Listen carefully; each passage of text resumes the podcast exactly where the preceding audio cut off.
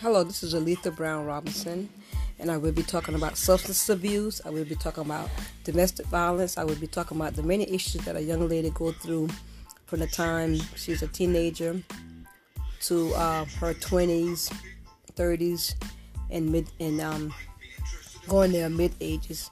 And I will talk about um, my relationship with God before and after. I will try to bring um, bring to light many things that happen in my life, my testimony, to help others and to get it um, a clear understanding of why some of the things we do go through according to my story. And I would try to reach out to many um, people as I could, as in to answer questions and to get across.